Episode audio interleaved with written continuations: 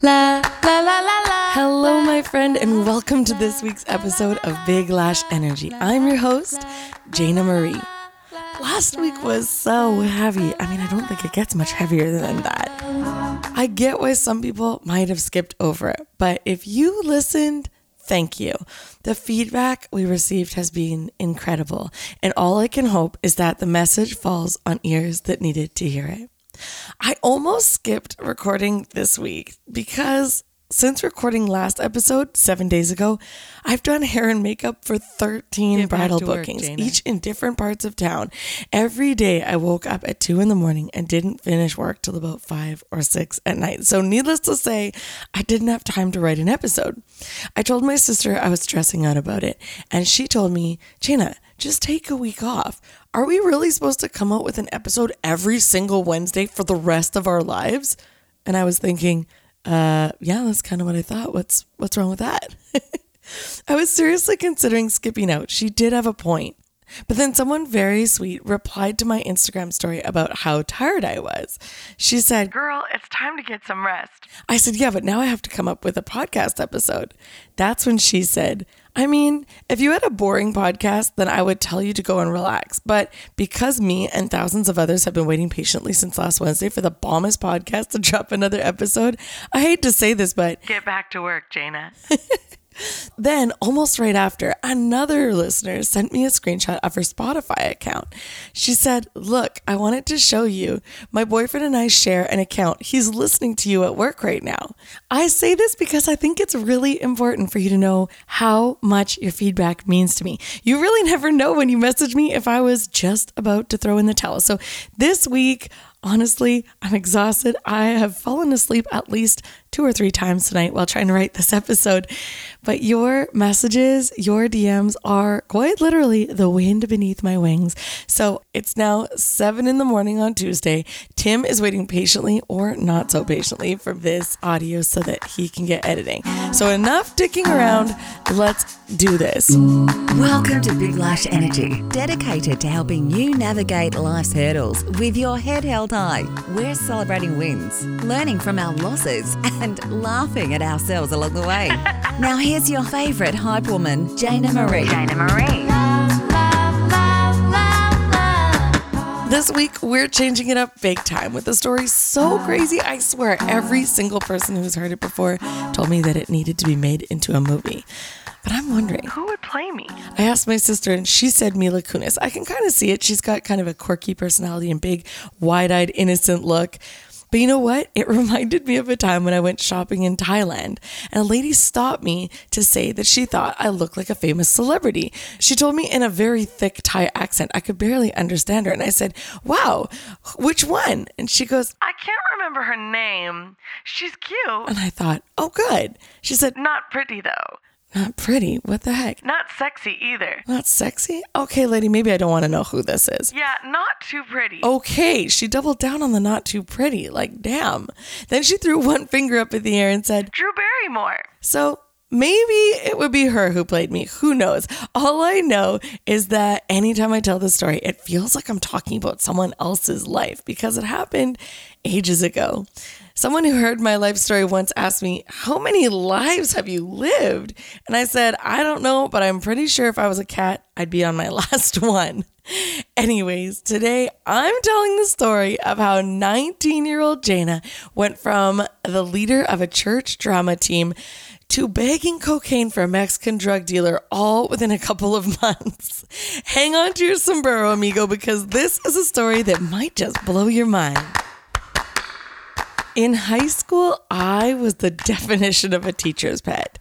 It was bad, like really bad. I babysat for my social studies teacher. I hung out with my civilizations teacher and his wife. I went for dinners at my English teacher's house. I mean, yeah, definitely a teacher's pet. My friends referred to one of our teachers as the pierogi. And when they found out that I was going to her home for dinners some nights, they nicknamed me Baby Pierogi. I totally deserved it. I also just did far more than what was ever asked of me in class projects and everything. Essentially, I was the Rachel Berry of my high school. Okay, so if you never watched Glee, you have no idea what I mean by that. But basically, I was the super involved drama geek. I was the manager of our school's traveling drama team. We'd perform the sketches and dance numbers that I'd helped to write and choreograph in churches and schools all over the city. My drama teacher and I were best friends, although after years of graduating, uh, we reconnected over Facebook, and he admitted that he actually had feelings for me back then, which is pretty strange, not gonna lie, especially because I had braces. Ugh. I was also very involved in not just one, but two churches. I was in the choir in one of them and the worship team in the other. Every year, I went on missions trips to build homes for poor families in Mexico. My biggest passion, however, was musical theater. I loved performing on stage. My family thought that I was going to grow up to be an actress.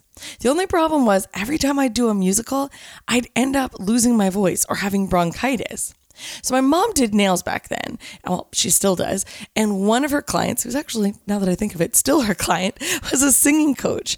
My mom told her all about my throat issues. And that's when she said that it's likely because I wasn't using my instrument properly.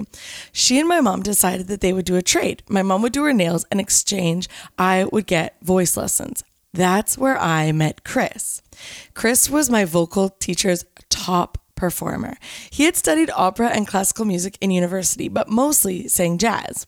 I called him Hoopla because she always made him the grand finale at the end of our group performances.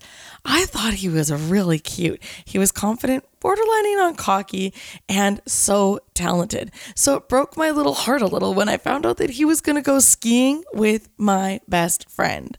I was imagining them kissing on the mountainside, playfully throwing snowballs at each other, just flirting away, but really, they didn't have much in common at all. And at one point on their date, Allison, my friend, said, I think you'd really like my friend Jayna, and gave him my phone number. I had no idea that he had my number, so I absolutely lost my mind the day that he called me. That was back when, you know, your phone would ring in the kitchen and your mom would answer it and say, Jayna, it's for you. It's a boy. so embarrassing. I wasn't expecting to hear from him at all. He was funny, charming, and of course, insanely talented. So, my high school crush definitely had me feeling like I was talking to a celebrity.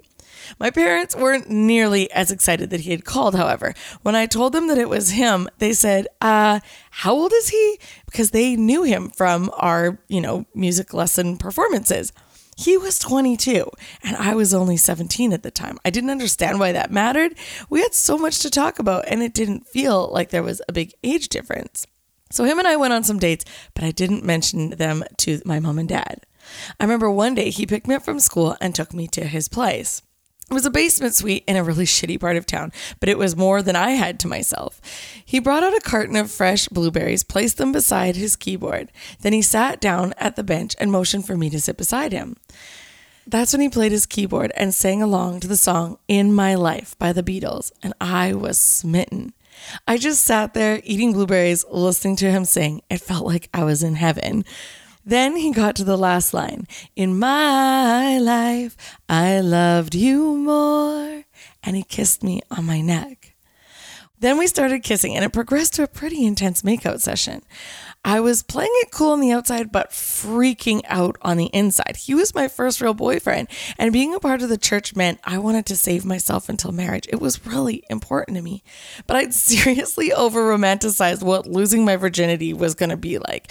I thought maybe I'd do it during the countdown to New Year's so that I would enter the new year as a real woman. You know, 10, 9, 8. Come here, bring that penis over here, you big, handsome fellow. or my parents had a Rod Stewart song that they listened to called Tonight's the Night. The lyrics said something like, Loosen up that pretty French gown, let me pour you a good long drink. Oh, baby, don't you hesitate, because tonight's the night. That's exactly how I pictured it. A cigarette lit, a fancy bottle of champagne, me in a French gown and possibly a fur coat on top. But I never, ever imagined doing it in an illegal basement suite that smelled like dog food next to a pile of old mattresses. I stopped him mid boob grab and said, Chris, can we stop? And he said, What's wrong? I said, Nothing. I just don't really think I'm ready for all this. I was hoping to save myself until marriage. He did his best to hide his disappointment and his boner. And he said, You know what? I can wait. You're worth it. I couldn't believe what he had said. I thought for sure we'd be over as soon as I expressed how I felt about this. But strangely enough, him agreeing to not having sex with me made me want it even more. but we behaved ourselves. One day, he came over to my house while my parents were at work. We were innocently looking things up on the family computer in our living room when my dad walked in. He played nice to Chris's face, but as soon as he left, he let me know how he was really feeling. What world does a 22 year old want to do with my 17 year old daughter? This is not okay. My parents thought Chris was only with me for the sex, but that's only because I hadn't told them that he and I had already talked about it and decided that we were going to wait until marriage. Now, don't get me wrong, that didn't mean we didn't do anything. In fact, the way church kids work is that they look for literally any fine print or loophole to get away with pretty much as much as possible while still being technically virgins. but I can say that it's the thought that counts. We really did have the best intentions, and it wasn't easy practicing that much self control, but we were both down for the cause. When I graduated high school, I brought Chris as my date. The kids in my grad class all made fun of me, saying that I was bringing an old man to the party, but I never really cared what other people thought about me. I loved that he had his own place, a good job, his own truck, a Dalmatian, life experience, which was so much more than anyone else in my grad class could say for themselves. Plus, I was thankful that even though he'd been sexually active with his girlfriends in the past, he was willing to sacrifice that because it mattered to me. Then, one summer afternoon, he and I went for a walk in the sunshine downtown. We grabbed smoothies at a little cafe and walked along holding hands. Then he stopped me suddenly as we passed a jewelry store. He goes, Want to go in? And I said, Sure. I figured we were just going to go in and look at sparkly things, pretending that we had money. We looked at diamond necklaces, earrings, so many beautiful things, and then ended up in the engagement ring section. I spotted a ring that I liked, and he winked and said, why not try it on? I thought we were just playing a game, so I said, sure. I saw the price tag when the saleswoman took it out $2,600. It may as well have been a million dollars to me back then. She slid the ring on my finger and it looked so beautiful. I wasn't sure. Was this where I say that I hate it and walk out? Do I pretend that I can afford something bigger? She goes, Honey, you have to see it sparkle in the daylight. So she took me outside and she was right. It did look better in the daylight. Well, the carriage turned back into a pumpkin as soon as I remembered that we each made only slightly over minimum wage, and this wasn't going to be mine anytime soon. We made some random excuse as to why we had to leave and said goodbye to the disappointed but slightly optimistic saleswoman and went along with our day. I never thought about that ring ever again. Months passed. Then one night we were lying in my bed, joking around playfully, and he said, You know what? I'm too excited about this. I can't hide it anymore. He reached off the side of the bed into his backpack and pulled out the ring from the store. My jaw dropped. Had he stolen it? Shit! Did he buy it? Because if I knew he was going to actually spend money on the one that I liked, I would have picked something cheaper. wait, was he asking me to marry him? I switched focus from the ring to his face. He looked very serious and said, Jayna, what do you think about us getting married? My gut said, oh, fuck no. But I'm pretty sure I managed to keep the smile on my face. I wasn't prepared for this at all. I knew I was far too young. I knew we had anger issues, we had relationship problems we hadn't worked on, and most importantly, I still had living to do. But I also really wanted to be out of my parents' house. I was ready to be grown up, and marrying him would be like figuring out the cheat code to getting to be an adult. I told him we needed to ask my parents' permission first, and he told me he already had before he put the ring on layaway. My mind was blown. Were they seriously okay with this?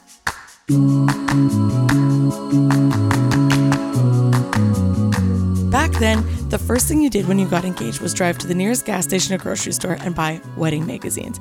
Just in case you're a Gen Zer and have no idea what I'm talking about, magazines were Pinterest and Instagram of the olden days. You'd put post it notes on the prettiest pages and dream of a wedding that looked similar. But as a recent high school graduate, all I had was about $360 in my bank account that I made from working at Winners. So I knew my wedding wasn't going to look like what I saw in the magazines. So we started planning our wedding. Since we were just two broke kids with barely any help from our parents, we were doing our best to be thrifty. I remember my mom saying that she would contribute $400 to a wedding dress, so I found one for under $400. Of course, this was after she joked that my high school graduation dress was champagne colored, so maybe I should just wear that. We put deposits down on venues. I asked my bridesmaids. We ordered their dresses and we sent out the invitations. The wedding was set for the September long weekend and we were so excited to start our lives together. I didn't care about my wedding being fancy or any of the silly details. I just wanted to be married. We also bought a condo that he was living in until our wedding. I'd been spending most of my days there, decorating, painting, finding furniture, and accessories. I made a picture wall in the bedroom of photos of us from all of our fun dates and places we'd been together. I was trying to make it a home. Now, at the same time, my sister Carly was also dating someone, and we're going to call him Seth. He spent lots of time with our family, but his family was really well off, so my sister did a lot with them too. We were spending time with them both at our home and at the condo we had at a local ski hill. The two of them were in their own little world together and very different than my boyfriend and I. She skipped school with him almost all the time. Whenever my mom would see them in her room making out together, she would be like, Why aren't you guys at school? And my sister would say they had a spare. I always wondered, How spares does she have? Because I don't think she ever went to class. Then on grad night, the two of them got into a fight. He wanted to party all the time, and she'd had enough of it. But at two o'clock in the morning, the phone rang. It was Seth's mom calling to say that there had been a car accident. His mom had no idea that they'd just broken up, but of course, Carly was the first person she called. Even though they weren't together anymore, Carly wanted to be there for the family regardless. So it turned out that Seth had been in a very serious car accident. He'd had his license taken away for having too many speeding tickets, so his friend was driving, but he'd been drinking. He lost control of the car only a few blocks away from Seth's house. They crashed, and Seth went flying from the vehicle. He hadn't been wearing a seatbelt. His lifeless body was thrown from the car and lying in such a way that his friend figured that he was dead and he didn't want to be considered the one to blame. So he ran from the scene of the accident, leaving Seth on the road alone. He was taken to the hospital in Kelowna to be stabilized, and they notified his family that his spine had been broken in multiple places. He needed to be airlifted to Vancouver General Hospital right away. So Carly drove the four hours to Vancouver with Seth's family, sick to her stomach the whole drive because she had no idea what was going to happen to him or if he even wanted her there. She was thinking if his parents knew that they'd broken up, they probably wouldn't have called her. She arrived at the hospital before he was even done his surgery and was nervous that he'd open his eyes and say, What the hell's she doing here? Instead, he asked for her as soon as he came to, and she was right by his side. He went back to calling her his girlfriend, and they never spoke about the fact that they'd broken up ever again. He just went back to calling her his girlfriend. Of course, Seth also spent a lot of time with our family. He was with us all the time, so I was concerned about both him and my sister. So my mom and I made a trip to Vancouver to be there for her. We drove the four hours just a couple days later and booked a hotel right beside the hospital. I held my sister so tight when I saw her. This was so much bigger than regular high school drama. While we were there, the doctors notified all of us that Seth was going to be paralyzed for the rest of his life. He had lost all movement from his chest down, and Carly was going to be staying, living in the hospital with him, helping him learn how to live life as a paraplegic for the next six months to a year. We were all devastated.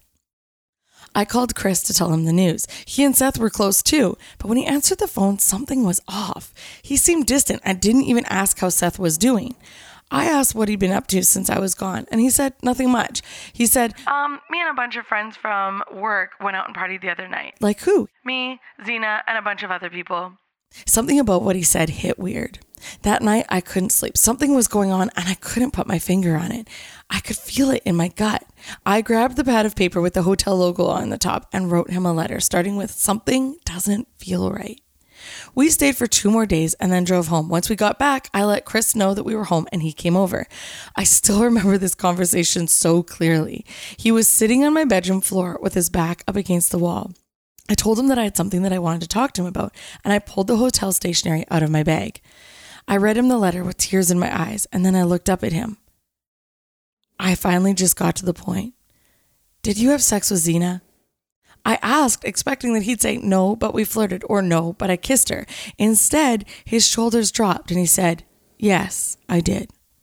The tears I'd been trying to hold back came pouring down my cheeks. He slept with her when we were waiting till marriage? The thing that was so important to me, he did with someone else he'd only known for two weeks? I pulled the engagement ring off my finger and threw it at him. I said, Please take this. I am not marrying you anymore. And he interrupted me. He said, No, no, no. I just got scared. The guys at my work kept joking that I'd only get to be with one woman for the rest of my life, and I freaked out. Please take the ring back. And he offered it to me. Let's just live our lives, have all the fun we want this summer, and then get married in September.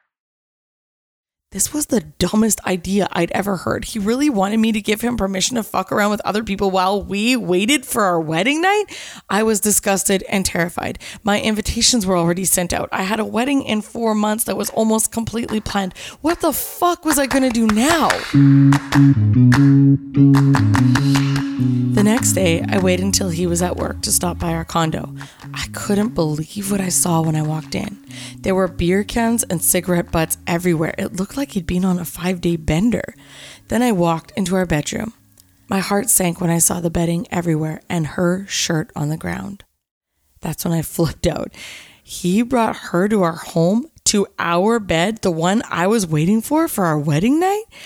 They fucked surrounded by the pictures of us hanging on the walls. Oh, oh, hell, hell no. no. I pulled all the pictures off the wall and threw them on the ground. Then I noticed that there happened to be a jumbo sharpie on the desk beside the bed. So, in what was far from one of my finest moments, I laid the sheet out over the bed and cried my eyes out while I wrote in big, bold black letters, Whore was here. Then I left feeling like I didn't even know him anymore. I told my parents and they were mad, like big mad. Calling off the wedding meant losing thousands of dollars, but I think they were also kind of relieved that this meant I wasn't going to marry him. He had a terrible temper and fought with them all of the time. My mom knew I was absolutely heartbroken and didn't know what to do. She wanted to be there for me, but she also was worried that I'd get back together with him, and that was the last thing she wanted. So that's when she sat me down and said, the last time your dad and I went to Mexico, we met a Canadian girl who was there performing in all the shows at the all inclusive resort. She ate dinner with us one night, and afterwards, your dad and I both said you'd probably love doing something like that. Maybe this is time for you to go out on your own and do something big. She wasn't wrong at all. I loved Mexico and really loved being on stage. Maybe this would be the perfect combination. I figured, why not see if I could get a job working in Mexico? I didn't know the first thing about how to get a job like that, so I just sat down at the computer searching for all inclusive hotel chains. I probably sent about 20 emails saying that I was from Canada, I spoke French and English, I had experience on stage, and taking care of kids. Only a few hours later, I received an email from a man named Roberto Paresci. I'll never forget his name because it sounded so official. He said his resort had an opening in the kids club and that he wanted me to start as soon as possible. He said the hotel would provide food and housing and pay me $400 a month, $200 every two weeks. My mom said it sounded like a decent offer considering all my expenses would be taken care of. She said I could potentially save $400 a month if I was smart with my money, and I was excited. She booked me a one way ticket to Cancun and said, If I'm spending all this money, you have to be dedicated, okay? No coming back in two weeks or something. I don't want you here getting back together with him. Considering how angry I was, that was not going to be difficult at all. I said, no problemo. I packed my bags, made an email address that my family could get a hold of me at. It was Jayna Maria Cesariba at hotmail.com, and I left only two days later.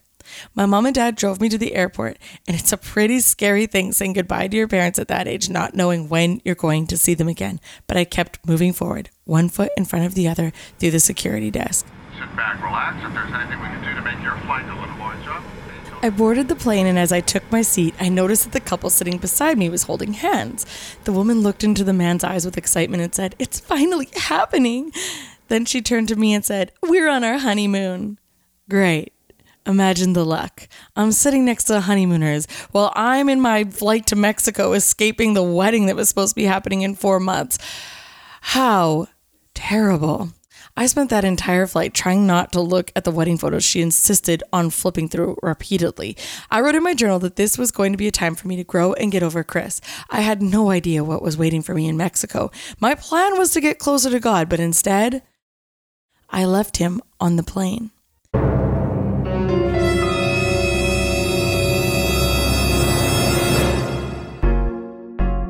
Next week, you're going to hear all about what happened in Mexico. I promise it's an adventure for the record books. There are so many unexpected twists and turns. Can it be next Wednesday already? Please and thank you. If you like this episode, please be sure to follow and subscribe on whatever platform you listen on. But most importantly, can you share this with a friend? I hear every time you do, an angel gets its wings. It's true.